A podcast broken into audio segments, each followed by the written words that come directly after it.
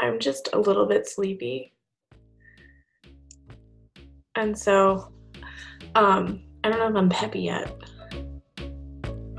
You know. So what do you want to happen? Right I mean, I, I don't know. Like, can we can we start with some of the history stuff? Oh yeah. I don't know. We can. I, I can be peppy. What do you want me to say?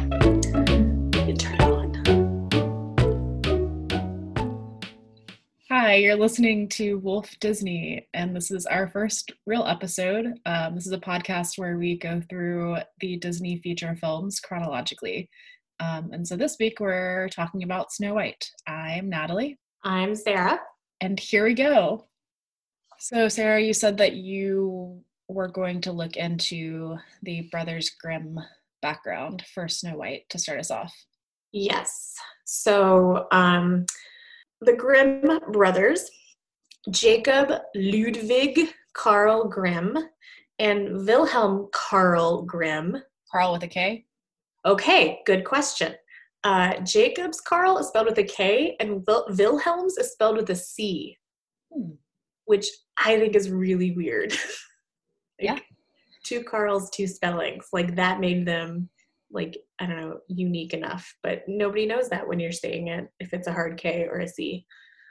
Anyways, they were brothers in the 19th century. They were raised in kind of um, like an academic setting a little bit, but then their dad died, and so they were um, like plunged into poverty. There were a bunch of kids in that family, um, but the two brothers, Jacob and Wilhelm, are really they're like one year apart in age, and so they and they're towards the older end of the children's spectrum. So they take on kind of raising their family. I think their mom dies pretty soon after that too. Um, but they go off and get their education, they go to college. They're really poor. They were, if you look online, um, you can see the house they were raised in, and it's like really pretty, like mansion. But then when the dad died, they were like destitute. And so um, they go to college, and they were disqualified from admission because of their social standing and had to request di- dispensation to study law. Wealthier students received stipends, but the brothers were excluded even from tuition aid. It seems a little backwards to me that the wealthy kids would get an allowance. I mean, I guess that makes sense. Wealthy kids do get allowances, but not by the government. Right. Right. Um, so, anyways, they go to college. They kind of fall in love with German literature, the German language, like old German from like the 1200s, that kind of stuff. Um, and so they start collecting folk tales. There's kind of a revitalization and um, in Romanticism in the 18th century, um, and that revived an interest in traditional German folk tales. Um, so they started collecting them and all of that. They appropriated stories as being uniquely German. So they take, for example, Little Red Riding Hood, and they say that this is a German folk tale and that it highlights all the good things in German culture. But um, but that's not true. That story existed in, in a lot of different cultures and regions. Um, but there was a little bit of like German nationalism going on there. Over the years, um, they they take these, they collect these folk tales. It kind of reminded me of the um the Ken Burns country music documentary where the um the Carter family, the father in that family, mm-hmm. all of the music that they start recording are just songs that he went and collected. Like if he knew somebody had a song, he went and collected that song and then recorded it and made money off of it. And so it kind of reminds me of this that they were collecting these folk tales so Wilhelm, this says, Wilhelm worked extensively on the prose and expanded and added detail to the stories to the point that many grew to twice the length of their original story. Um, in later editions, he polished the language to make it more enticing to a bourgeois audience, eliminating sexual elements and adding Christian elements. So, mm. those are fun to look for. Um, and then afterwards, he began writing for children. So children were not his primary audience. It was like the German people in general. So they published they published this book called Kinder und Hausmärchen, and that was like their first. Um, you, are trying to translate that? Mm-hmm. I can see your face. Kinder means child. I know that. um, and when does and yeah, I don't know what house. House. Martin is. Okay. Um, but anyways, that was like their big body of work with a lot of the original folk ta- folk tales. Um, and Okay, oh, hold on. So the the they published this book, but it wasn't for that one wasn't for children, but the title of it has kids in it. children in it. That was confusing to me. Hmm. Yeah. So in the 20th century, uh, the work has maintained status as second only to the Bible as the most popular book in Germany. So like they wrote this book in early 1800s, and through like uh, 1999, it was like Bible folk tales like Cinderella, Snow White, Hansel and Gretel. Huh. I don't I don't know what America's would be. I don't think I want to know. Uh, the Nazi Party decreed that every household should own a copy of that book. Um, and then later on, when the Allies occupied Germany, they banned the book. But like, so The while Allies Bandit. the Allies did, yeah, after they came in and occupied Germany. Um, but the interesting thing is that um, the release of Snow White happens in 1937, which is in the middle of World War II. So these are some popularized traditional folk tales that they did. And so we'll see if we can figure out if you can remember, if you know which ones became Disney movies. Okay. The Frog Prince, Yes. Good job. Uh, Hansel and Gretel, Uh, maybe. It I wasn't think- a movie movie. yeah, I think we had a copy of it, but I think my mom taped it. Our mom taped it on like the Disney Channel preview weekend. Rapunzel, Yes. Tangled. mm-hmm. Rumpelstiltskin, No. Yeah. no, Okay. Sleeping Beauty. Um. Sounds familiar. Yeah, I think. Yeah. Um, and then the Goose Girl. Yes. Hey, it's Natalie. So at this point in the recording, Sarah does read off the entire synopsis of Goose Girl. Um, it goes on for a while and it's not incredibly relevant to Snow White in this episode.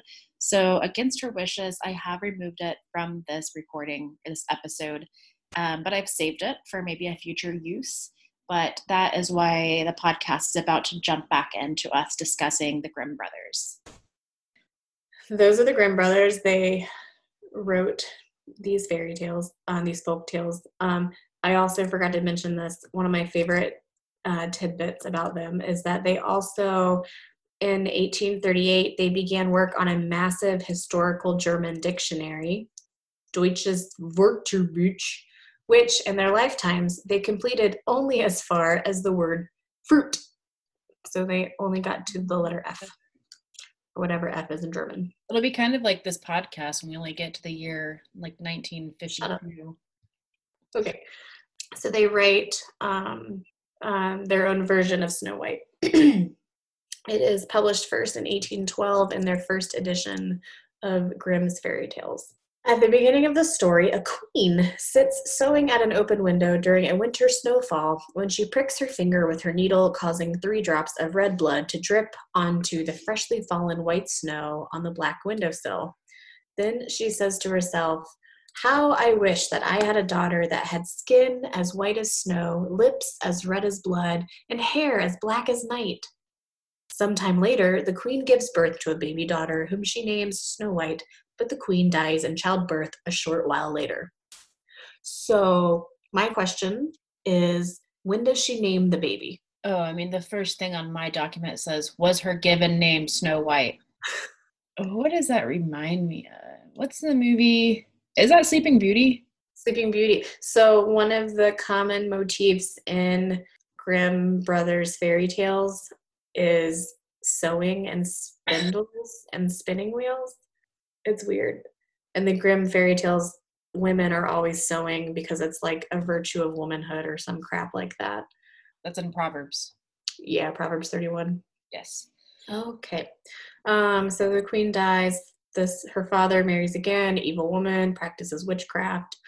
Um, she has the mirror, um, and the mirror tells tells her that Snow White is the fairest. Um, so she, Question. yes, ma'am. Um, and all the research I did, whenever they refer to the mirror, they call him the slave in the mirror or the slave of the mirror. Is that in the Brothers Grimm story? Who is this person? I don't know. Let me see. Yeah, this one just says that she has a magic mirror, but I think even in the Disney version, she says like slave in the mirror or something like that. Yeah. weird. So I'm not sure. So the, the mirror tells her that Snow White is the fairest, and that makes her really mad. So she orders the huntsman to take Snow White into the forest to be killed. So that's familiar. Um, as proof that Snow White is dead, the queen demands that he return with her lungs and her liver, which she will consume in order to become as beautiful as Snow White, which I think is where inner beauty comes from, right? You consume other people's organs, and that's how you get inner beauty and outer beauty. Are you doing a joke right now? I thought I was. Okay, I was just making sure. Lungs and what? Liver. So a little bit of cannibalism. Yeah. The huntsman takes her to the forest, can't do it. Um, she tearfully begs, Spare me this mockery of justice. I will run away into the forest and never come home again. And so the huntsman agrees. This was what something that was different between the movie. It's not a huge difference, but she finds the house with the seven dwarfs. They're not there. She she eats some of their food, drinks some of their wine, tests all of their beds, and then falls asleep. And then when the dwarfs come home, they know something's messed up because the house is messed up. Like they left a clean house and they came home. No, as somebody who has been messy in my life, whenever I went away to camp in the summer and we came back and mom had cleaned my room and moved things where she thought they should go, I knew immediately that somebody had been in my room. That's not the same thing though. Mom didn't mess up your room She did- more. She did, in my opinion. Okay, uh, they find her. Uh, she wakes up, explains them what happened. They take pity on her and let her stay in exchange for housekeeping. The queen is furious when she learns that Snow White is still alive and decides to kill her, kill the girl herself. She appears at the dwarf's cottage disguised as an old peddler and offers Snow White colorful, silky laced bodices as a present. The queen laces her up so tightly that Snow White faints. The dwarves return just in time, and Snow White revives when the dwarves loosen the laces. Upon hearing that her magic from her magic mirror that Snow White is still alive, the queen dresses as a comb seller, which I would love to know what a comb seller wears, so that you know, ah, this woman is a comb seller. Um, she is a comb seller and convinces Snow White to take a beautiful comb as a present. She brushes Snow White's hair with the poisoned comb. Sure. I'm not sure that poison works that way. I thought that was. Um, DevaCurl is re- is in a lawsuit right now because their products have people lose their hair, and that's some people's, you know, Well, and that would affect Snow White's beauty. yes. That would make the queen the fairest. True.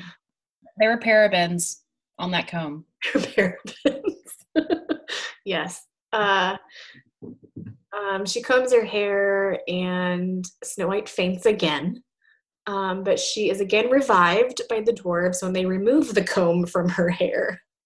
The magic mirror informs the queen that her plan has failed again, that Snow White is not dead. She, so she disguises herself as a farmer's wife and offers Snow White a poisoned apple. Snow White is hesitant, hesitant to accept it, so the queen cuts the apple in half, eating the white, which was harmless, half, and giving the red poisoned half to Snow White. I was For really Apple's confused. different in the 1800s. At first, I was like, does that mean like the queen ate the white part of the apple and like Snow White is just into eating the peel? Or is it like divided in half, like white and red? Um, I don't know. But also, maybe Snow White deserves to die at this point because strange people keep giving her things. Well, and the And- dwarves dwarfs should take better care of her. Right? Like, bring her with you to work. Take your But also, there's seven of Take you. your captain princess to work day. Right. Or there's seven of you. One of you can stay home one day a week. But not Dopey because that guy is worthless. Yeah. So let's see. She eats it. Also, why doesn't the queen just stab her a bunch of times after she passes out? Every time she just passes out, and the queen just leaves her there. Yeah, So so, that was my question is that in the movie and and something some other synopsis I read of the story of Snow White, for some reason it sounds like there's something that's stopping her from actually killing Snow White. Like the reason why the curse is so good is that it doesn't actually kill her. It just puts her in a deep sleep and she'll be buried alive was the hope. Oh yeah, yeah. And so So it's I'm like a moral thing. that. Yeah, does she have some kind of moral complex where she's Yeah. like, "Well, I'll- I'll do anything to kill yeah. her." I, I can't be the one that kills her. Yeah, Uh, Snow White takes a bite of the apple and falls down unconscious. This time, the dwarves are unable to revive Snow White. Assuming that she is dead, they place her in a glass casket. Three days later, sound familiar? Jesus. Oh, Three days later, a prince stumbles upon Snow White, which is such a weird way to phrase that, Yeah. lying in her glass coffin during a hunting trip with my boys. with the just hunting. Um, after hearing her story from the seven dwarfs, the prince is allowed to take Snow White to her proper resting place. This is, I think, this next part. It's just a real tragedy that this next part did not make it into the Disney movie. Okay. Okay. While Snow White is being transported, one of the prince's servants trips and loses his balance. This dislodges the piece of poisoned apple from Snow White's throat, reviving her. Huh? Three days later, just all it took was accidental Heimlich. Just joking on, on an apple. Um, in the first edition, which I'm not sure if that's like the Grimm Brothers first edition or what, but in the first edition, Snow White is carried to the palace without mishap. But later, a servant, frustrated by the inconvenience caused by the prince's fawning over her, hits the body and dislodges the apple. I like that better. the prince is overjoyed and declares his love for Snow White. Snow White agrees to marry him. Um, and then this next part also doesn't happen in the movie. Um, so they're going to get married. They have a wedding. They invite everybody to the wedding, including Snow White's stepmother. The queen um, thinks that she's dead, but then again asks this mirror. The mirror says that the prince's bride is the fairest, and she still doesn't know. This is the mirror being kind of, I think, shady. Um, uh, she still doesn't know that it's her stepdaughter, so she arrives at the wedding to investigate this bride. Frozen with rage and fear, she tries to sow chaos, but the prince recognizes her as a threat. He orders that she wear a pair of red hot iron slippers and dance in them until she drops dead for the attempted murder of Snow White. Some other things that are weird. Um, in the original version, it was Snow White's biological mother that was jealous. Mm. Um, it is believed that the change to a stepmother in later editions was to tone down the story for children because that was the only thing that was like terrifying about the story. It was if it was her biological mother. If it was a stepmother, yeah, all stepmothers do that. It's totally normal to have a slave in a mirror and poison bodices. Yes. Um, this is this is another interpretation that I think Disney could have taken that would have improved the movie. In an Indian epic poem, Padmavat, it includes the line, "Who is more beautiful, I or Padmavati?" Queen Nagamati asks her new parrot, and it gives a displeasing reply. That movie is missing a parrot. yeah, she doesn't have like an animal sidekick like all the woodland creatures. Like, Yes. really missing that, uh, which I feel like most of the princesses have some like quirky. Oh no, no, I think you're confused. The queen, Queen has a parrot. yes, Oh, that makes more sense. All the Yeah. bad people have parrots and talking birds. Right, but like it's like Iago from Aladdin. Like it could have been the predecessor, like Iago's great great great great grandfather. You wanted to connect these movies? I do. That's interesting. Trying to find some kind of thing. Okay. Uh, last thing that I want to say. The Brothers Grimm story of Snow White takes an unusual turn from its other fairy tale counterparts in that it can be interpreted as a story with a lesson centered around desirable qualities for women. So, a lot of these Grimm brother fairy tales were supposed to be instructional and Yeah. teach children morals. So, this one was maybe trying to teach about desirable qualities for women. So, which are okay, the queen's defining characteristic is her cunning or intelligence, whereas Snow White's is her beauty. So, which one do you think Wait. is more desirable? yeah, yeah, yeah. intelligence or beauty. Um, Snow White consistently foils the queen's jealous attempts to kill her because strangers pity and help her due to her childlike innocence and beauty.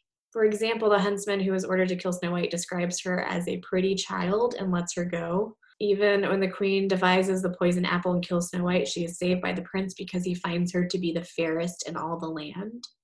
The queen dies at the end of the story while Snow White lives happily ever after, implying that the queen's cunning was not enough to counter the power of Snow White's elegance.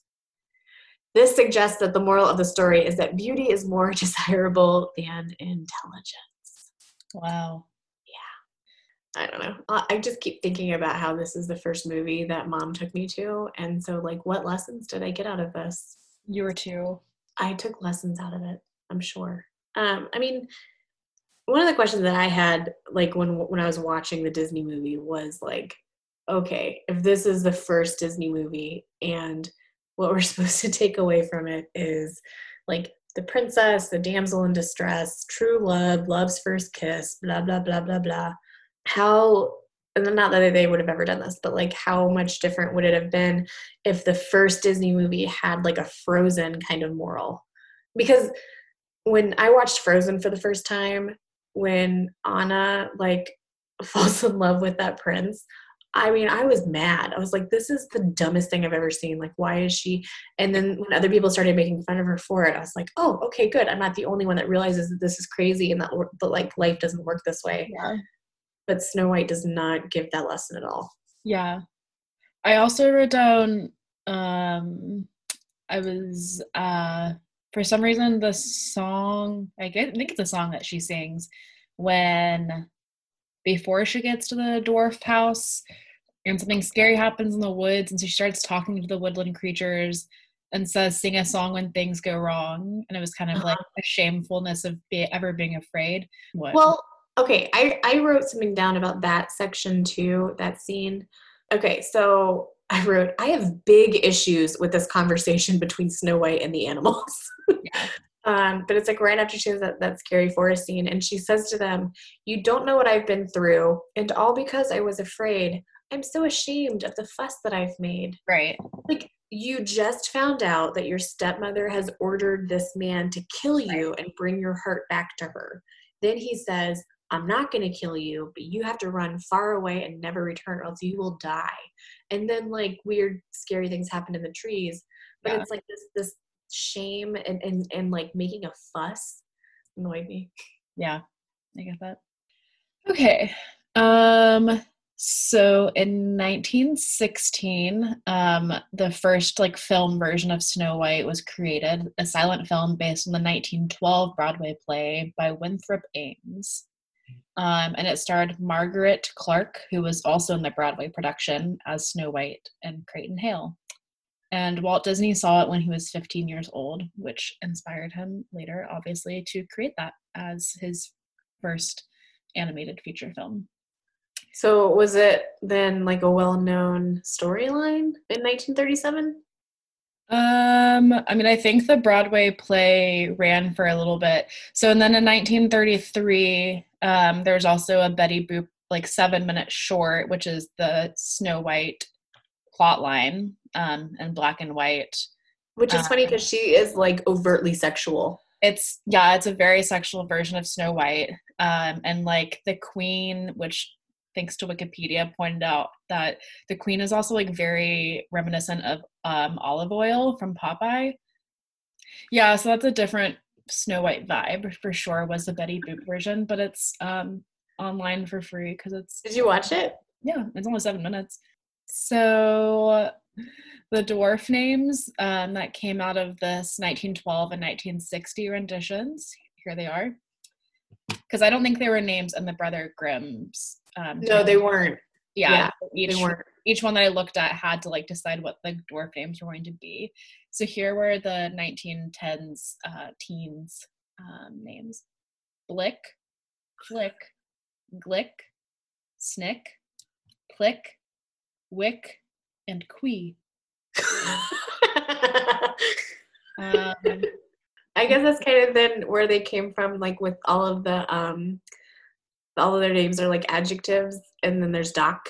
Well, there's Dopey too. No, Dopey's an adjective. Dopey's an adjective, except Quee is the dopey character. Oh, Um, Quee is this is also all this is from Wikipedia. Quee is the youngest boy in quotation marks of the seven, nearly 99 years old with an apparent chronic thievery issue. Um, and so I found I found the original like um script of the play for like the scene where she meets the dwarves. They go to work through a hole in their ground, like the their house. There's like a tunnel that goes straight to the mines, which is kind of smart okay. So Um, they still work in a mine. yeah, so they still work in a mine and like they come marching up. And I guess this happens every day where six of them arrive and they're like, Where is Quee? And then Quee comes out with all this stuff that he stole.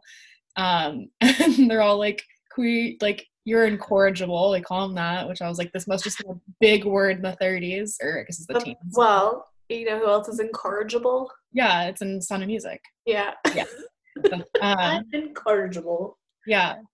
Um, so Wikipedia says an apparent chronic thievery issue, um, where they essentially just like in front of him are like, uh, stealing is a sin, and like you're never gonna like redeem yourself if you don't stop stealing. But then they're also like, he's not going to stop stealing. It's just a part of who he is. Like, kind Wow, of I mean, kind Calvinist. of I don't know. Right? That's kind of advanced. Like, yeah. it's like, um, you know, it's not. You can't. It's a sickness. Except in the script, after they have this conversation, one of them is like, What's everybody's requests for tomorrow? And they go through listing off stuff they want. And so I think it's them like being like, Well, Quee's gonna steal stuff anyway. And so here's Oh. what I'm going to need tomorrow. Oh, weird. So it's weird. Um, also, he's 99 years old and is the youngest of them. So they're just, these are actual, just like old, old men.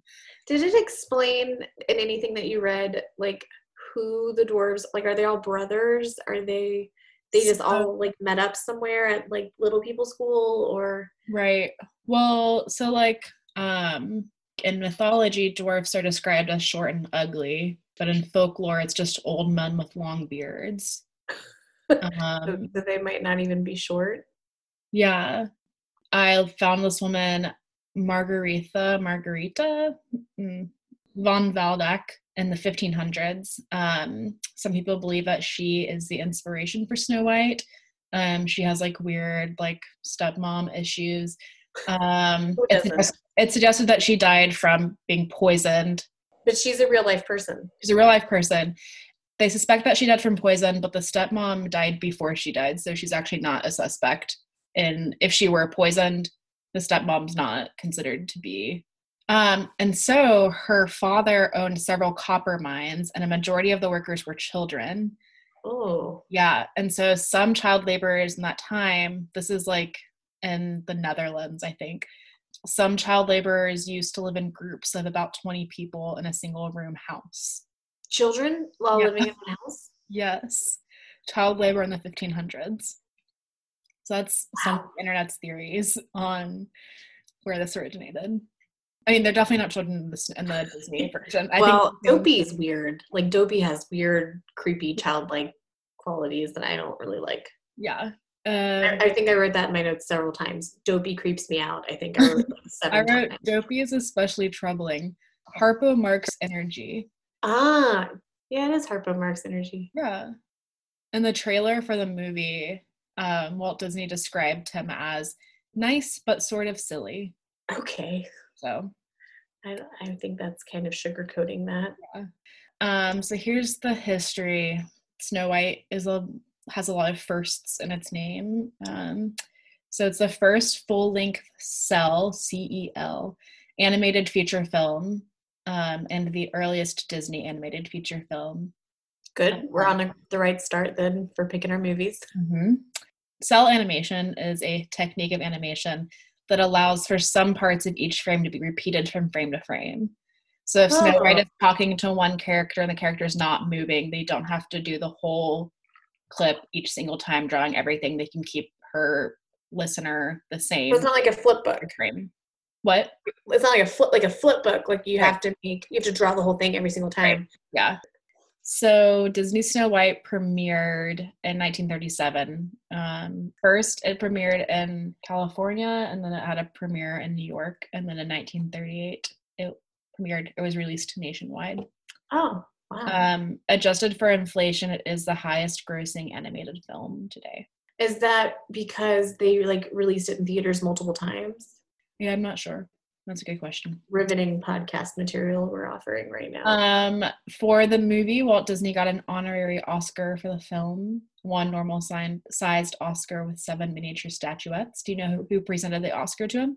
I do. And it's somebody who, when I was watching the movie, I thought she actually sounds like that person a couple of times. Shirley Temple. Yeah. Um, so I don't know much about animation, especially the 30s. So I'm sure there are like a lot of renowned animators who were involved in this movie, but sorry they don't get a shout out. Steve, what? he Steve, he pioneered using uh, multiple shades of blue. That's why they called him Blue Steve. You know, you think you're kidding, but there was a whole section on the how much effort it took to find the right red for Snow White and the witches or the queen's faces, and I took that out of my notes because it was just too. anyway, tell me more. Just about the only animation fun fact that I have um, is that the supervising director of animation was David Hand, um, and he was also the one who was the supervising director for Bambi. So he was the one who like just gave the okay like he was the last and final say for every animated scene um and had like the final say for if things were good enough for the movie as far as animation goes. And and that's a fun fact because i'm saying that's the only like like i feel like if we happen to have friends who i don't know work for disney or something or who are studying animation history they're going to be like oh, you forgot all these animation milestones you're missing. And honestly, I don't, I don't know, and I don't truly care that much. No. All right. Another thing that I never thought of, and that came up a good bit in my research for this, is that when you, at least at this time, created animated movies, um, you would have like a human model for that character. Okay. So the model for Snow White was Marge Champion, is Marge Champion. She's still alive? Still alive, and she's 100 years old. What? She's an actor, dancer, and was in the Broadway revival of Follies at age 81. What? Yeah. She's my hero. Yeah, I like looked at her Wikipedia page and saw 100 years old, and I was like, wow, she lived a long time. And then I was like, where's her death date? How did she die? like, oh, she's still kicking. Okay. That's awesome. So the voice of Snow White is Adriana Caselotti. Caselotti. Um, she was for a short time a chorus girl at MGM, and Disney found her and hired her, but she was never credited for the part. Really? Mm-hmm. Wait, wait. She she does not. She gets a short end of the stick on this. Jack Benny. Oh yeah. Comedian and did a bunch of stuff according to Wikipedia. Yeah. This is when Dad would pop in and scream at us. Jack Benny. You don't um, know who Jack Benny is? In an interview, he said that he asked Walt Disney for permission to use her on his radio show, and he was told, I'm sorry, but that voice can't be used anywhere. I don't want to spoil the illusion of Snow White.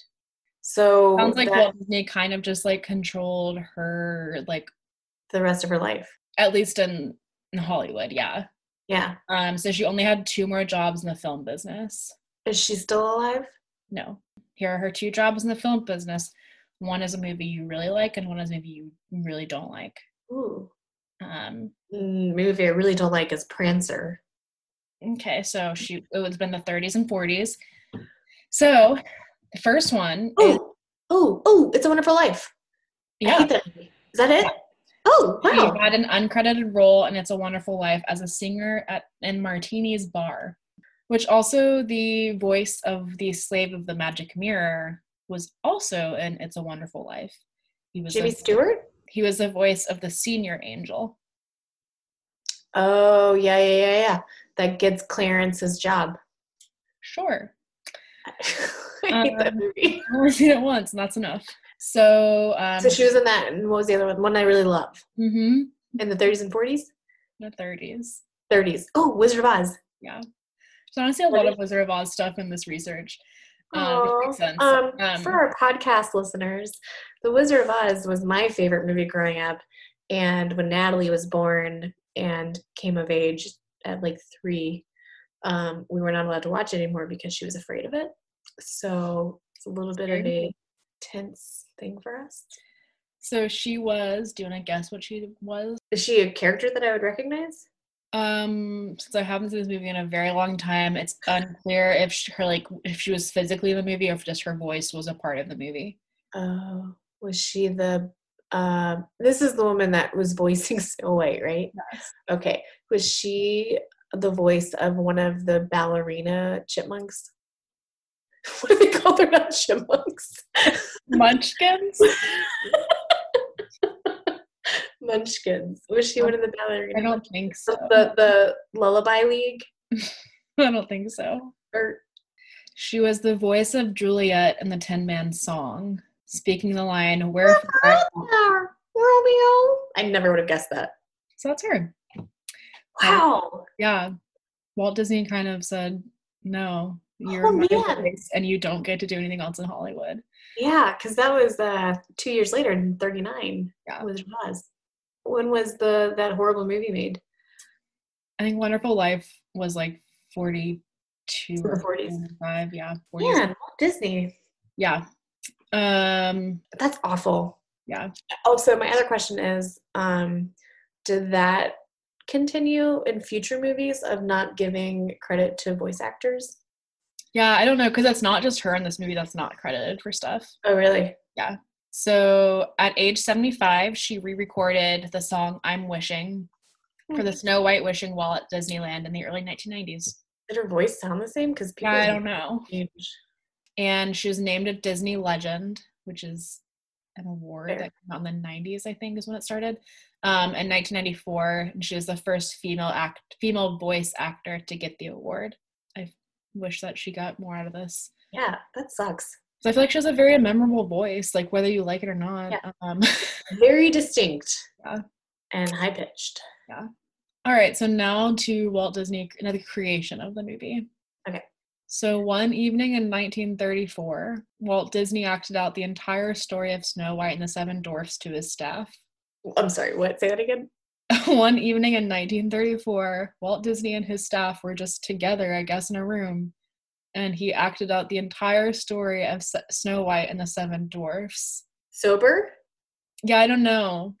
It kind of reminds you of the stories you hear about Bohemian Rhapsody being written when Freddie Mercury just like shows up and is like, I have this Yeah. rock opera, and they're all just like, what? And he just kind of sings it and then That's says, great. that's enough for today. Like, we'll do more tomorrow. Yeah. Yeah. So I don't know if there was alcohol involved, but I just don't think I'd be able to keep a straight face if suddenly my boss, um, because it's very clear in the next fact is that people were not optimistic about this movie at all. Um, I'm just I'm just imagining like if he's really acting it out, is he like yeah.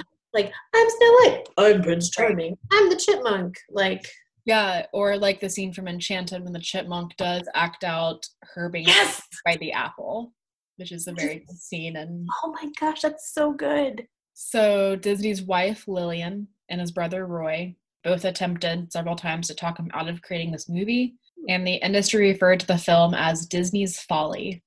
This is so they had like a list. They had like an endless list of dwarf names, but these were some of them: Jumpy, Dizzy, Dizzy. Dizzy, Wheezy, Oh, Baldy, oh. Gabby, Gabby. Gabby. He talks a lot, I guess. Oh yeah, Nifty, I wouldn't mind that.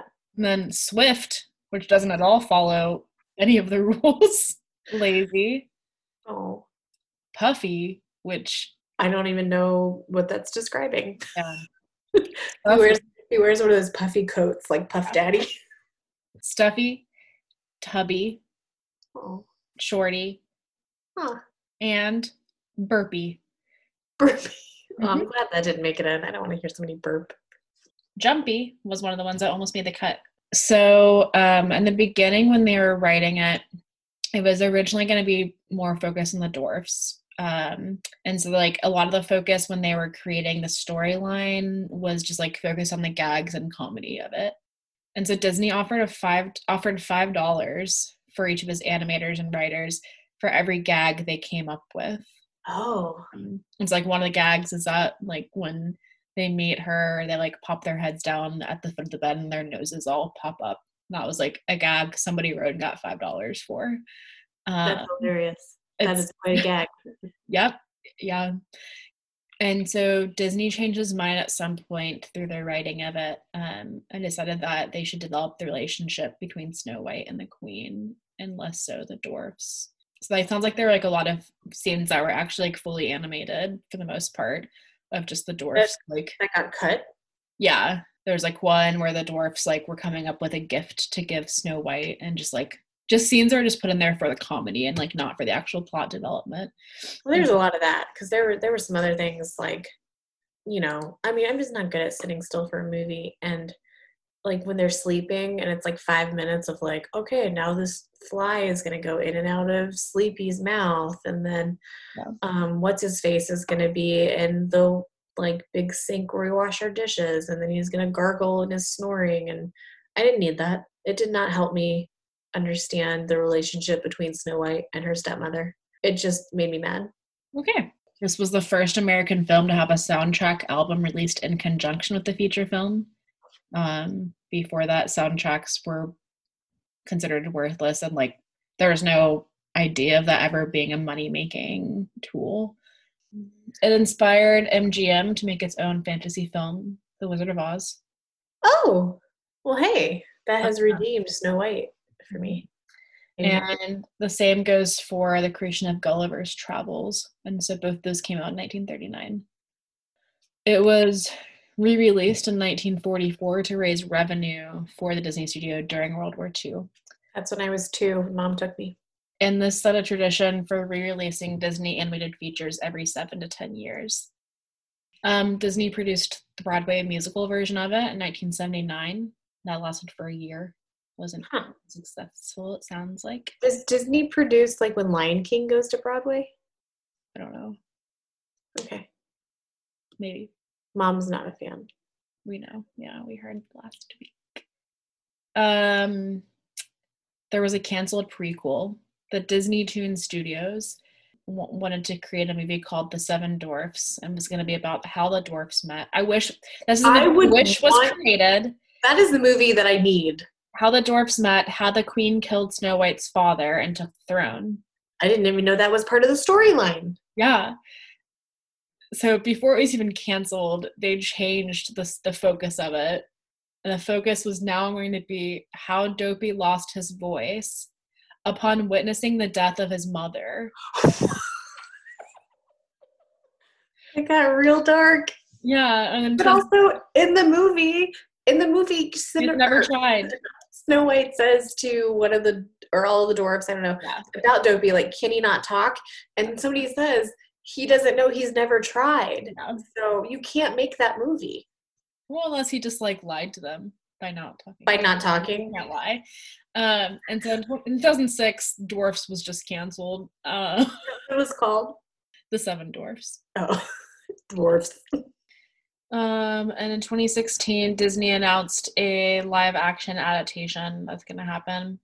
Except principal oh. photography was scheduled to begin in March 2020. So, They're not doing that now. assuming that is delayed, that's my history. And then, So I was watching the movie and I thought, I wonder if there are any Easter eggs in this movie. And so Easter eggs are like little things that animators will slip in that will preview future movies or remember old movies. Um, what are some Easter eggs in the original cut of Disney's Snow White and Seven Dwarfs?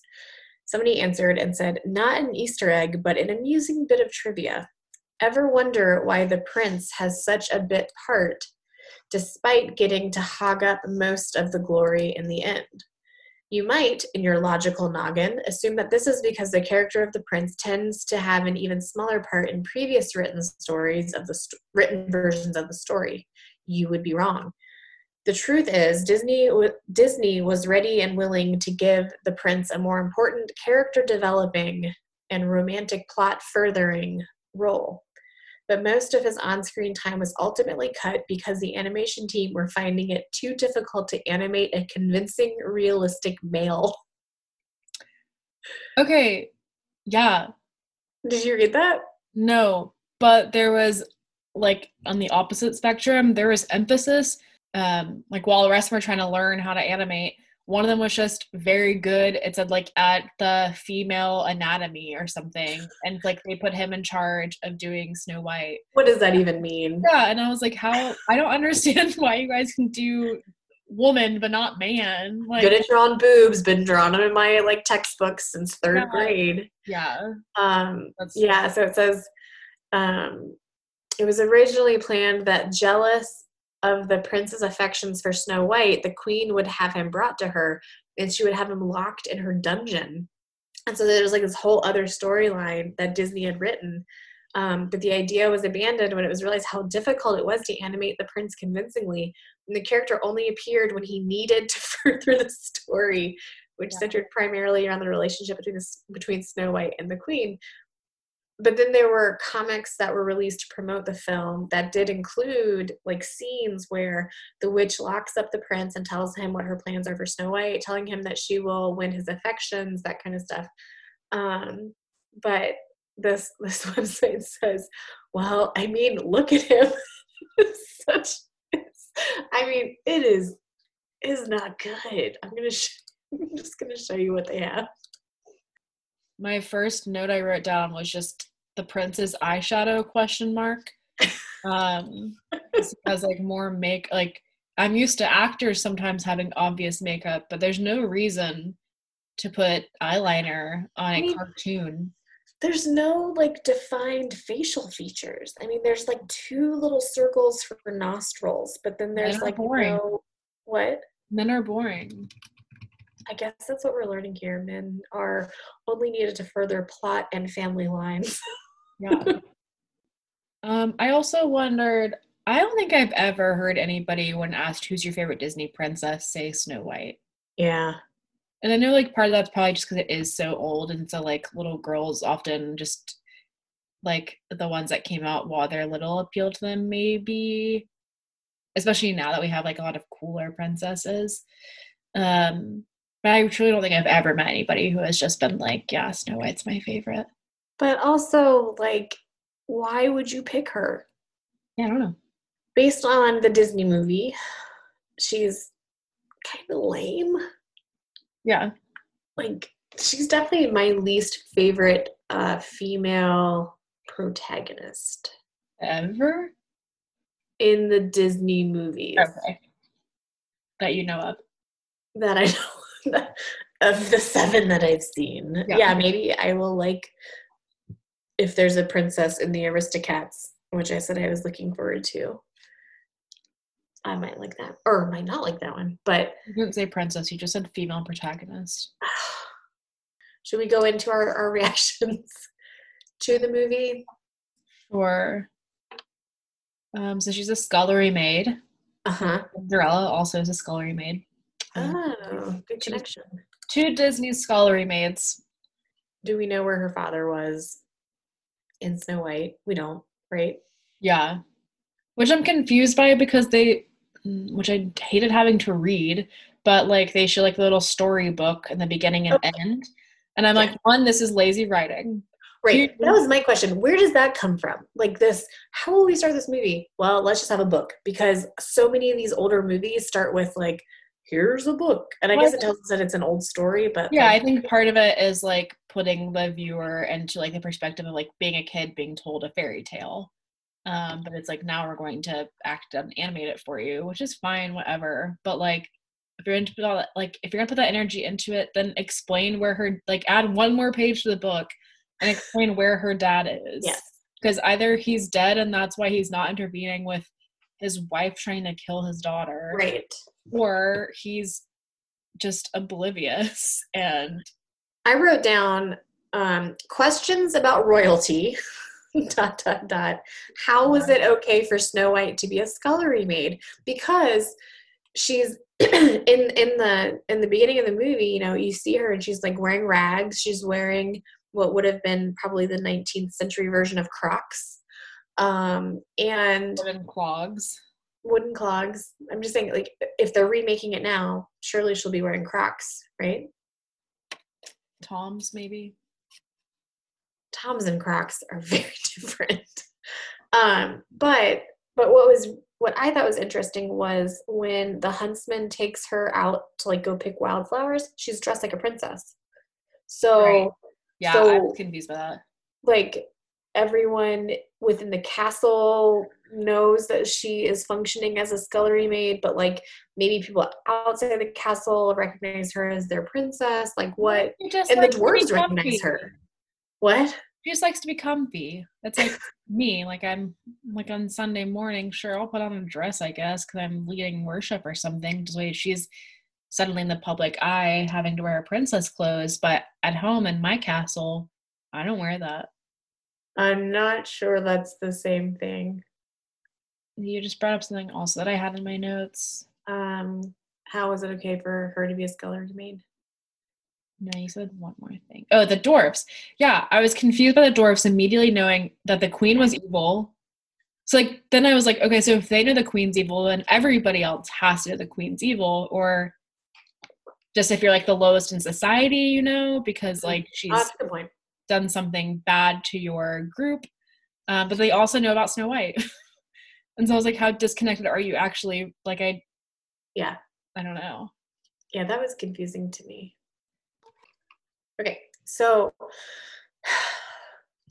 um so the beginning I wrote down wishes are a big thing in early Disney because I have already watched um Pinocchio and there's like a whole wish thing, but then I would be really creeped out. First of all, I would be- never be singing into a well, a well, but like if I were singing about my like true love and then he joined me in the song i would have been like this is a solo not a duet.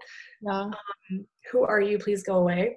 But also like i just want to give kudos to the prince for seeing her beauty through the rags that she was wearing. I mean if that's not true love i just don't know what is. It's inner beauty. so he joins her in song and then she goes oh! and like runs and goes into her room i guess in the castle. Um, but then they continue their duet and then she sends a bird to give him a kiss. I don't know. It's weird. It's real weird. Yeah. okay um let's see so she is picking wildflowers i wrote if she were singing that one song the whole time like the one song while she was picking wildflowers i might want to kill her too Yeah, not a fan of any of the songs in this movie. Maybe the dwarf songs, but like the dwarf songs it. are, are tolerable like the washing up song um was was comical but the one song It was timely too. I was like, oh, well, we should start singing this maybe while we wash. yeah, i wrote that down I yeah. At one point, I wrote the seven dwarfs would not have survived the coronavirus, and then I said, "Okay, maybe now they would." Well, they also like were self isolated. They would have been fine. That's true. And then Snow White showed up from the city, and True. Yeah, so I said uh, if she were singing the, that one song song while she was picking wildflowers, I might be tempted to kill her too. Again, watching this, knowing this is the first movie I saw, um, the whole forest scene is terrifying. All of the trees, um, anthropomorphism, they're like grabbing at her, alligator logs, terrifying. yeah, Um, but then again, like we've said before, um, I have big issues with a conversation between Snow White and the animals after she like stops sobbing in the woods, where she says, "You don't know what I've been through, uh, and all because I was afraid. I'm so ashamed of the fuss I've made," which is like women taking up space and being afraid to take up space. I think I'm just gonna like put a feminist slant on this and just say this is crap. yeah. Um, I also said, so she like has this conversation with the animals, and they're like, you know, and she goes, "I need a place to stay," and they're gonna like take her, and the birds grab her cloak or whatever that's called, cape, and like drag her or pull her a little bit. I said it would take her forever to run a 5K because every 10 steps she has to stop and clasp her hands and and take in the beauty all around her Um, and that if I were an animal, I would be really annoyed with her progress. It would drive me crazy. Yeah. I'm not a Snow White fan. I think that that's becoming obvious. um, when she gets to the dwarf's house, she goes into a house that is not hers, so that's obviously a big security issue. When she takes in her surroundings, the things that are um, alarming to her would be the opposite of alarming to me. So, uh, for example, there is a pickaxe in the middle of the dining room table, and, And she goes, "Oh, a pickaxe!" But then the shoe, the Yeah. shoe is the thing that really annoys her. I rewound it twice to be like, did I miss like did I miss something in the sequence? I wrote down, okay, so she's totally fine with the pickaxe just being slammed into the middle of the kitchen table. Middle then the shoe like causes her to like giggle and be like, "Oh my goodness!" That was really confusing for me. I said the cleanup song is about the time that I would abandon Snow White. like if I were one of the animals. I said she's really bossy and she's like, that is not how we clean. Do this. And I'm like, what are you doing? Okay, like you have this broom and you're just kind of doing this, but like all the anim- other animals are doing everything. Yeah, I watched closely because I was suspicious of her like employing these animals to just clean. And then at first they were just like all just doing it wrong, and I was like, huh, I wonder if she's gonna correct them, or if she's gonna just keep singing. And she does correct them, which is like good, good, good. Like we also can't teach kids that they can just like sweep their dust under the rug, literally. But I think she does do some cleaning because I think I would have. She does something. She obviously cooks dinner because there's like a stew Yeah. brewing. Yeah. I did write down um, chipmunks are pretty cute. I think that they're probably my favorite characters. Yeah. um, the doors come, and I just have a lot of questions about their um, livelihood. It seems like that's their mine. They say that in their words, our mine, that they would be billionaires. I mean, they would be Yeah. like the Jareds of right. make believe world. Um, And is that how they know the queen? Is that they have to go to town to like the marketplace to sell these Oh. things? yeah, maybe they like that's how she gets her like And which one do they send to sell these things? happy. Yeah. I, he was like one of my- my least favorite ones, but I think he'd probably be the most efficient in like sucking up to a queen. I noticed a similarity between Dopey and a person on a recently very popular reality show on Netflix. Um, is he the one who Jessica ends up with on Love Is No. Blind? Oh. Different show. By reality show, I think I mean documentary. from Tiger King. Mm-hmm. I haven't finished Tiger King. Oh, yes, the man with a few teeth. Yes. one Uh, of his husbands um sticking sticking with dopey at the end of their shift um they all throw their gems into the vault which is very obviously named vault above it um they don't live on site they live farther away Mhm. they throw all their stuff in and dopey is the one to make sure that the vault is locked. And where do they keep the key? Right outside the vault. So simpler time. what are they keep why are they locking it? What they're keeping something in the vault is what that means. They're- there's no point in locking it if you're keeping the key right outside unless you're locking something in which suggests a more sinister view of the dwarves you're always locking something in a vault. i understand that but you're but you're locking something in so that it cannot get out That would be no different if they kept the key in Doc's wallet. Yes, it would because anyone that walks up can get whatever they want out of the vault. It's like it's like the Andy Griffith show where um like Otis okay, Otis would get drunk and then they would walk him he would he would go and like turn himself in and he would walk into the jail cell and put the key on the little peg outside the jail cell because he knew he needed to stay in there. Why would you ever if it was worth locking up, why would you ever leave the key there? And why would you give the key to Dopey?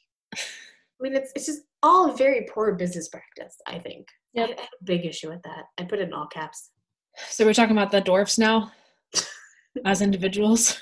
So I have some more historical fact, not historical right. facts, but um historical facts about make believe characters.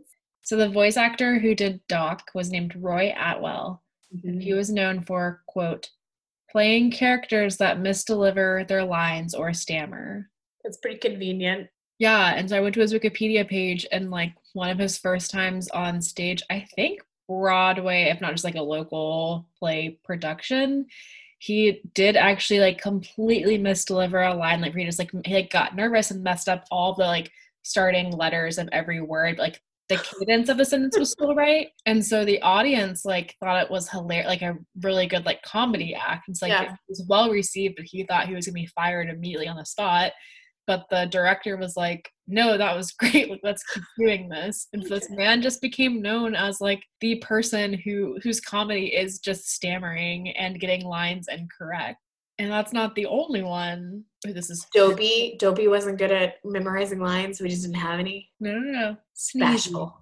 Oh, sneezy. Sneezy was played by Billy Gilbert, and he was known for his comic sneeze routines. it was a simpler time. You know who else he plays? Uh-uh. Um, he also plays the giant in Fun and Fancy Free. And one of the Oh, major plot points is the giant doing like a huge sneeze on beanstalk, and every and the house gets blown up. Yeah, Yeah. it's the same actor. His his bit was just sneezing. So for sneezy, I remembered that for a long time I thought that you could just put your finger under your nose to stop a sneeze. Yeah, it It doesn't do anything. That's been my coronavirus technique, actually. Uh, your finger in your nose. and then angry. I wrote angry and his wiles talk. Who hurt him? Grumpy? You wrote angry? It's grumpy. Grumpy. well, I thought you were still going over like like rejected names. no, I forgot his name. Go on. Well, I was talking about Snow White to my friend Josh, who loves Disney, and um, he did point out, which like I kind of picked up on this. He is grumpy and is kind of the worst, but also he's the only reason why the plot moves along in the movie. Yeah. Um, well, I mean, also like Grumpy, Doc, and Dopey, I would say like are the only three that really have any kind of like character development Oh, for sure. um in the movie as far as the dwarfs go. And even Right. really just grumpy, I would say. Not even Doc. I would say. Grumpy and Dopey. What is Dopey's character development? Well, just like when when Snow White asks why he doesn't talk, like you get something. Oh, you get information. is- Yeah. And Sneezy has hay fever, which I was glad they included that. Did you know that? Yeah. Yeah, and so Grumpy, like, I think you're, I mean, you're supposed to like not like him because he's grumpy, but he also, I liked Grumpy. I Yeah. wrote down several times. I identify with Grumpy. I think I identify most with Grumpy. like, like he's. I mean, there is a stranger in your house. yeah, So he like the first thing he does is he looks for uh, poison in the stew pot. Yeah. He's like, "There's poison in there." I'm like, "Yes, yes, good, good gut instinct, Grumpy, because you don't take stra- uh, candy from strangers. You don't get into their van. Like this is basically what That's Snow fair. White is doing to them." he is the opposite of like naive Snow White. He is alert and suspicious. Oh, the foil. Yes, Yeah, he is a foil character. First, outer, and our last. that's a math. You Um. Okay, Jiminy Cricket. yeah, I researched it. I did too. what did you find out? Well, Doc, I think, says Jiminy Cricket a lot. One of them, I think it's Doc. It gets it gets said at least twice. Yeah. And so I wrote down knowing that Pinocchio comes next, and that's Mhm. where I know Jiminy Cricket from. I was wondering if it was just a cultural thing, and Yes. I mean it is just a replacement for Jesus Christ. as- Yes. And it was created by like somebody created that as a phrase before this The Jiminy Cricket. Yeah. Italian, I think. I think so. Um, so, uh, but as far as like it being used in film, there are two movies in that era that used it besides Pinocchio. Oh. It was used in Snow White, and then it was also used in It's a Wonderful Life. No. Oh, Wizard of Oz. Uh huh. Dorothy says it. He said, yeah. Um, she says it. I think when the- the wizard is. Oh, really? I think so. I think that's The what man behind the curtain. Yeah, I think so. Which I think she also Judy Garland herself says it like as another character sometime else, like in the 40s or something. So I think that might have also just been her. Again, with them working in a gem mine and they have a vault they lock up. Why do they have to take their pickaxes with them home? Why can't they just leave them on the work site? Is someone going to steal their pickaxes? That's responsible. Is it? Put it in the vault. Clean up after yourself. Put it in the vault. That's cleaning up after yourself. Put it in the vault. Maybe something's dangerous in there. If they have a pickaxe, That- that's kill them. well. Then that's the question that we keep coming back to. That there is somebody in the vault that they're locking in, like the eighth dwarf. Glick is that the one that was Glick. weird? Yeah. Clee, Quee, Quee is in the vault. I think. Okay. That's my theory. Um, the dwarves come home from the mine, and Snow White can sleep through anything. Um, which also then I guess explains her like sleep of death because nothing wakes her. Yeah. Also, like, even if like it's easy for me to fall, like I don't have issues sleeping. Um, I can fall asleep pretty quickly most places. But if I knew that I was one stretched across three beds in order to fit, and two had no clue whose house I was in, In a house I I didn't don't, have think, I to don't be in. I would ever be in the mood to take a nap. If I were that tired, Oh it still would not be a deep sleep. I would be waking up every 10 minutes with every noise. Yeah. Uh, I mean, I guess the only, I mean, one um exam or not example excuse for that would be um the adrenaline rush of this huntsman is here to kill you. You're running through the forest. You're you've made all these animal friends. You've cleaned, and then all of a sudden you have that crash after the adrenaline rush. yeah. Well, also the animals are there with her. That is true. And so, like, they do kind of protect her. And, like, But then some of the birds, when the when the dwarves come back, the birds then like make those unnecessary noises. that lead them upstairs. Yes. Yeah. so weird. Um, Man, you really take a lot of dwarf notes, huh? I did. Big question that I had was when uh, she makes them wash up, and so I watch I watch everything with captions because I don't want to miss anything. And there's one moment when they are all washing, except for Grumpy, who is like or angry. I think Natalie, that's what you call him. Uh, when when Grumpy is like you know folding his arms, he's not going to do it. Um, all the other dwarfs are washing, and Happy says, "Never say die. Never say die." Yeah. what? I think my captions on at that point, too. Uh, so the queen then asks Mm-hmm. the mirror, who's the fairest, And he says, Snow and, and the mirror, yeah, is is pretty honest. So then she, one of the questions I had was, does she have any diplomatic duties, like ribbon cutting, Yeah. any anything like that, like you know, feeding peasants and famine, like. Oh. Does any of that happen? Because every time we see her, she is talking to this In mirror. basement. Yeah. Yeah, and so then she goes down, and then she has a very interesting spell that she finds in her book. So first of all, she has a book collection that are all very I strange. paused on the book collection to see what books they were. Yeah, it's like alchemy disguises is a book. That's the one that she uses for the. yeah, so she pulls out disguises. Which to me, a disguise is different than like a transformation. Like a disguise is like get um, those black glasses with like the big nose and the mustache.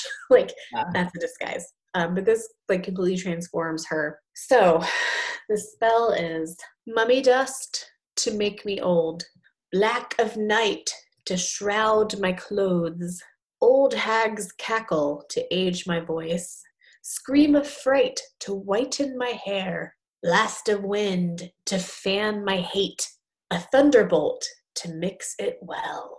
And she has all those at the At the ready. Including, like, to me, why do you need black of night to shroud your clothes? Like, it, that's, that's a costume change. You don't have a black cloak to just wear. And just use a spoon to stir it. You don't need a lightning bolt Right. You need a thunderbolt. or a thunderbolt.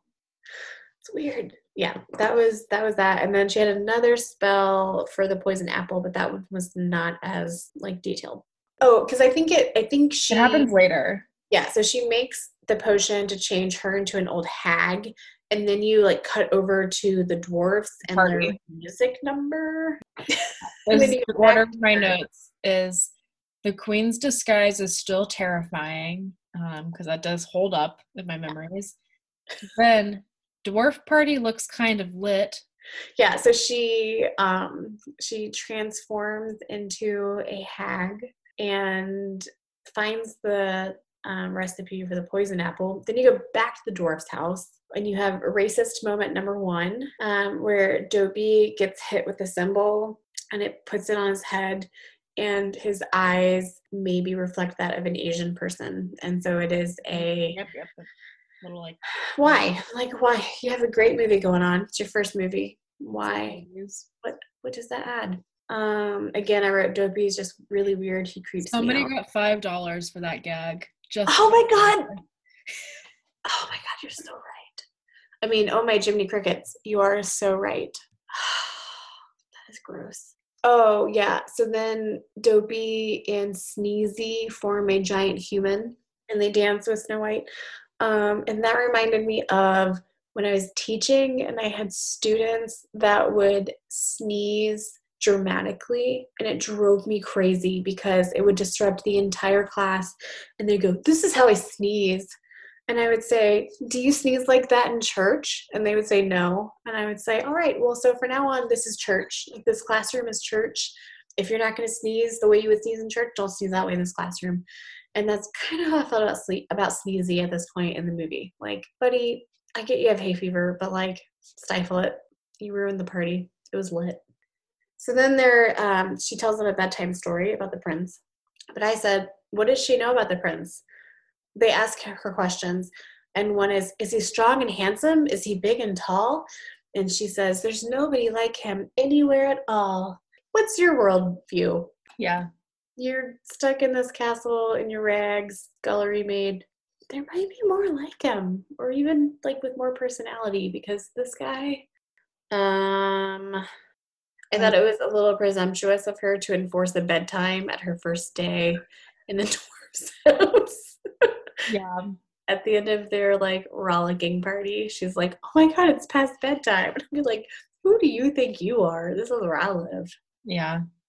Um, after that, the next morning, the dwarfs leave to go work in their mine, which we've already talked about. Like, why all of them are like, be careful, don't talk to strangers. Like, they know, they know her story. Like, they know the huntsman was sent to kill her. They Yeah. know the queen wants her dead. They're like, beware of strangers. Like, if I were, you know, a ninth grade English teacher, I'd be like, foreshadowing, foreshadowing, this is gonna happen. Um, but then, but then you get into a weird kissing scene where she kisses everyone's head. I think it's confused. Like I don't. I don't know what their relationship is supposed to be. between Snow White and the dwarves. Yeah. And again, Dopey creeps me out.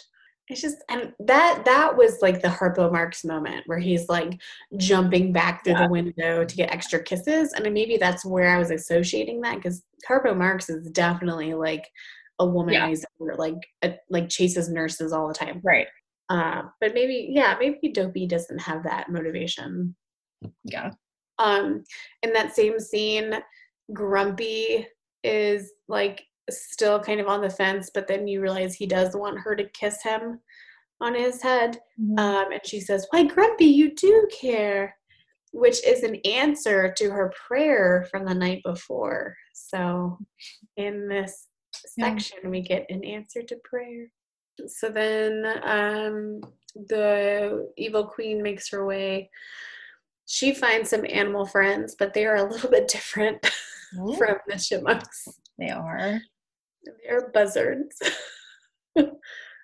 um, oh, yeah, I don't know. This whole movie just frustrates me because the dwarves are leaving and they're like, don't talk to strangers. Don't forget the queen's after you. And then she's making these pies and the queen shows up and it's a hag. But the, the queen's like, are you all alone, my pet? And she goes, yes, I am. Like, no, no, my like big brother who is the weightlifting champion of Right. wherever we are Germany is here too. And he is a black belt in like Taekwondo. So um so then the animals are watching. I said, animals are going to go get the dwarfs. It seems like the animals should have divided and conquered. Some stay with Snow White and some go with the dwarfs. Instead, they all go to get the dwarfs, which leaves Snow White to say, A wishing apple? I'd love a wishing apple. Um, and she's going to wish not for her stepmother to die, but to find her true love. I'd be like, my number one goal is to get rid of this woman that wants to kill me, and then we can find this guy. But like, I, like my own safety is first. I feel like if she had said that, the movie would have ended differently some way. I don't really know how, but I think if she Yeah, had said, "I wish for my stepmom to die," the witch either would have just lost her disguise and actually killed her, I would love to see that movie. yeah, or like been terrified and run away. Yeah, Yeah. Or, I don't know what would happen, um, but it would not have been great. It cuts to the animals approaching the dwarfs, trying to trying to get the dwarfs to um to follow them, and only Sleepy figures it out, and and and that's in like his maybe they're trying to tell us that that Snow White's in danger. Um, but then it cuts back to Snow White and the witch, and Snow White is still wishing. it's like it's like a three year old trying to tell you a story, One time, one and I uh, one and time I went, uh, yeah, and, and and even the queen is like, uh huh, uh huh, finish your wish. I like rewound to rewatch the part where she does take a bite of the apple and then passes out, faints, whatever. Um, Uh, why can't we see that? yeah, You can see the queen turning into the hag. yeah, and they don't show her falling. I think they show her like about to bite it, and then suddenly it's just like her feet on the ground behind like a chimney or something that would not at all like a fireplace, and it's a weird line to draw because It's like even they knew that this was like a weird plot point. Yeah. Couldn't regularly be explained. yeah, Uh, Snow White bites the apple, uh huh, and we see her hand fall in a dramatic fashion. The dwarves come back and they chase the queen up a mountain. Yeah, Um, and she says, "I will crush your bones." Um, and she like tries to loose that giant boulder to topple the dwarfs, but then lightning strikes like the edge of the rock that she's on. And then just to make sure that she's really dead, the the rock that she was trying to put onto the dwarfs then like topples her over. Um, and then the buzzards go after her, it Mhm. seems like.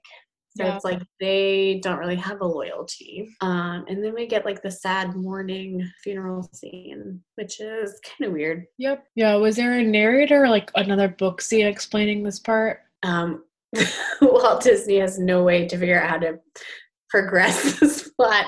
And so they go back to the remember when we were reading that book at the beginning of the movie? Yeah. I'm to show you some pages. And so it says, I wrote it down. It says, so beautiful even in death that the dwarfs could not find it in their hearts to bury her. And so the next page is, they fashioned a coffin of glass and kept eternal vigil at her side. Yeah. Which, like, eternal, mm, that's kind of exa- They're still gonna work. The prince who had searched far and wide heard of the maiden who slept in the glass coffin. And that's when he shows up. I wrote the dwarfs will not bury her because she is so beautiful. Question mark? Question mark? Question mark? She's not going to stay beautiful because Yes. dead people decompose. Yes. Also, how did the prince hear of her if everybody like were the dwarfs go like were the woodland creatures going and then gossiping? Um, do people know that the queen has died? Did he know that he was potentially going to see Snow White, or was he just like, oh, there's a maiden here, and somebody go visit her and hope that like she, I can wake her up with a kiss? Like I don't. If it's that, then like I really don't trust him. Before he shows up, the dwarfs open the glass ca- casket, and I just don't really understand that action either. Like you should keep the dead in that glass. I was wondering about that too because I was like, well, okay, if it's a casket and it's glass, that's why would you ever need to open it? Yeah. And and that would be weird if the prince was like, I just really want to kiss her. Yeah. Like, but instead, one of them, like sleepy or bashful, one of them like puts flowers in her hand, and so I think that's why. Like, does he know that kissing her will wake her up? no. or is he just kissing a dead body that he's either maybe seen once and sang a duet with, or is just like a very pretty maiden that he's heard about? And then she wakes up, and then she does the move that we always talk to our dog about the stretch and grow. Her first action after waking up is like the How she stretching. wakes up in the uh, dwarf's bed. She's a stretch and grower. Yeah. Like she's she's very. It's like a, it's an action of somebody who has no cares in the world And Yes. I know that people didn't court for a long time back then, but like this is basically half of a stanza worth of a romance that she has clung to and will wake up to, I guess. I guess if it's true love's kiss, then it has to be real, but it's just it just seems a little rushed. yeah, I wrote, wow, there's a lot of loose ends here. Whose kingdom do they go back to? we know that in the original version, they go back to his kingdom and they invite her stepmother, who then has to wear the shoes and dance until she dies. I wrote, um, felt like a rushed ending, similar to the ending of John. But there are also many other things that Jesus did. If every one of them were written down, I suppose that the world itself could not contain the books that were written. Right. Like, Which, like, to be fair, it is the first movie of this type. And so I bet they were like, we have no clue like, what attention spans are even like as far as cartoons go. And like, that's true. what do people come to the theater to watch? Do they care about the end or just like, do they just want to see the dwarfs party? We don't know. Um, The dwarf Yeah. party was good. The dwarf party was good. But okay, so that's that's a good point that you made. Um, this is the first movie, Yeah. and I feel like I think it's I really good watched- for a first Yeah, attempt I definitely watched it with a critical eye. and a half long cartoon movie. I just have a big issue with the storyline of of the the the prince and Snow White. To be fair, for this whole series of podcast episodes, I think this will come up for most romance plot lines. Yeah, Um, I created um a thing I'm gonna do. I think for every episode. It's called the scary scale. ooh, I like that. I give Snow White a seven out of ten on spooks and scares. And actually, uh, so while they were creating the movie, Walt Disney encouraged um, their animators and writers to go and see other movies that were out in theaters. And so it did have influences of Nosferatu, which I've seen and is very spooky. Dracula. Yeah, it's spooky, spooky. I watched it in Yeah. college for a philosophy class. Um, the Cabinet of Dr. Caligari, Caligari, which I think is similar to Nosferatu as far as thematics go. I have no idea. And then Dr. Jekyll and Mr. Hyde. So the three like were especially the Queen's like transformation into the old Yeah. hat. The internet was like, this is where this is coming from. yeah, you can definitely see that. Um, and so I think that's very much where the spooks and scares come from. That old lady is one of the scary images um, in film for me. I mean, like her transformation is really scary. If I were not expecting it, I also think like even like the forest scene, and that was one of the things I read about in the Grimm brothers was that like the forest was this like um, this motif in German folklore that the the forest is unknown, it's scary. That's where the danger is. Like that's where Hansel and Gretel go to, Yeah. like on their way to wherever they're going. Um, and you you can like there's alligators. Like it's really creepy. Yeah. It's, I mean, it's the wilderness. Another religious motif. Well, but like it is a wilderness where like there is end, but there's also like protection in the wilderness. Um, it's where people retreat, but also where people are endangered, depending on who you are and what's happening. Thanks, Columbia. what are we doing in the next episode, Natalie? Pinocchio. Pinocchio. Can't wait. Snow White is easy to criticize. Um, it's still definitely not my favorite movie. 100% not my favorite Disney princess. Um, but I do, it does, based on our research, sound like we have a lot to thank Snow White for, for Yeah. Creating animation feature films in the first place. We'll see you guys next week. With Hello. Pinocchio. This has been Wolf Disney. Thanks for listening. Our theme song is Lamb and Wolf by Podington Bear. See you next week.